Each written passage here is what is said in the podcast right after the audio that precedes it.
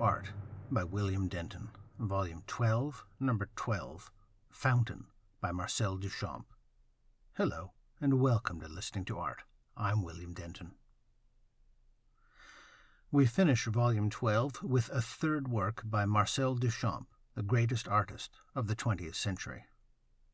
This is Fountain, which we heard in Volume 6, Number 1, the recording we will hear again now, and Volume 6, Number 2. Fountain was selected in 2004 in a poll of 500 British art experts as the greatest artwork of the 20th century. That is in spite of the fact that it was never exhibited and the original was lost. Fountain is one of Duchamp's ready-mades, which surrealist André Breton defined as, quote, manufactured objects promoted to the dignity of art through the choice of the artist, unquote.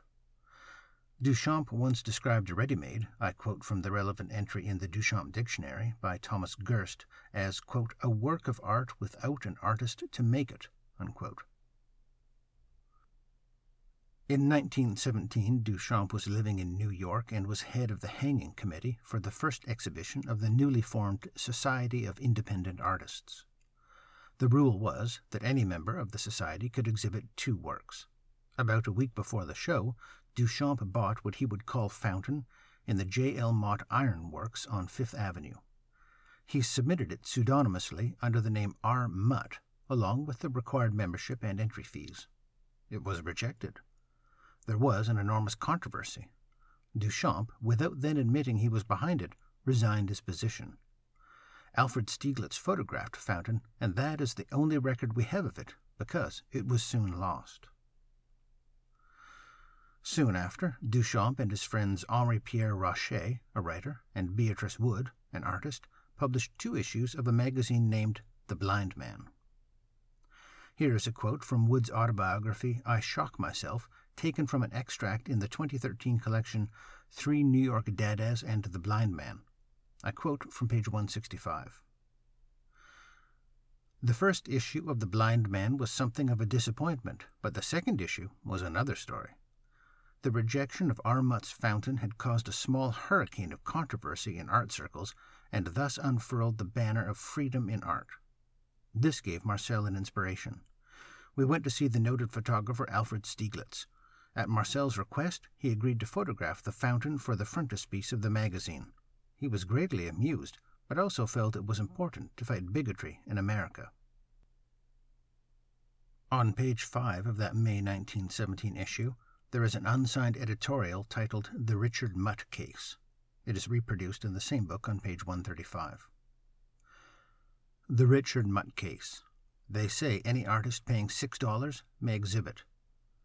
Mr. Richard Mutt sent in a fountain. Without discussion, this article disappeared and never was exhibited. What were the grounds for refusing Mr. Mutt's fountain? 1. Some contended it was immoral, vulgar. 2. Others it was plagiarism, a plain piece of plumbing. Now, Mr. Mutt's fountain is not immoral. That is absurd, no more than a bathtub is immoral. It is a fixture that you see every day in plumbers' show windows. Whether Mr. Mutt with his own hands made the fountain or not has no importance. He chose it. He took an ordinary article of life, placed it so that its useful significance disappeared under the new title and point of view, created a new thought for that object. As for plumbing, that is absurd. The only works of art America has given are her plumbing and her bridges.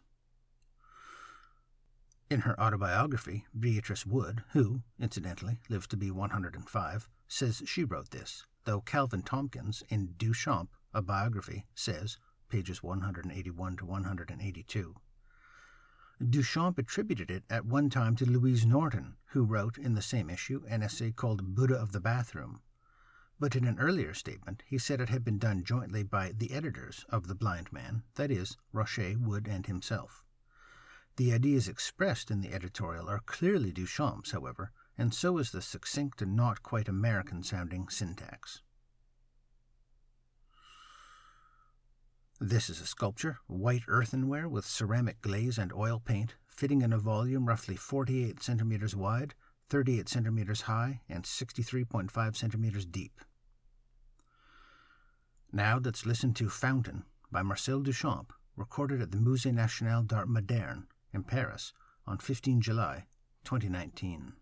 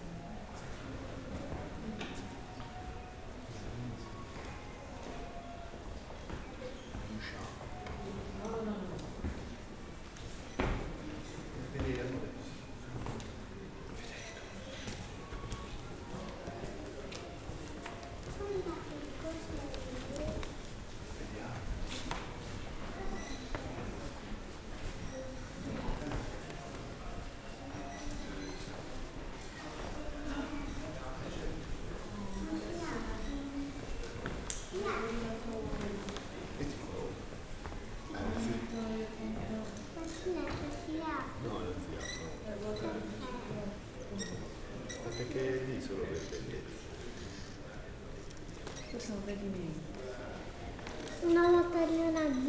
Eh, hai visto? Questo è bello.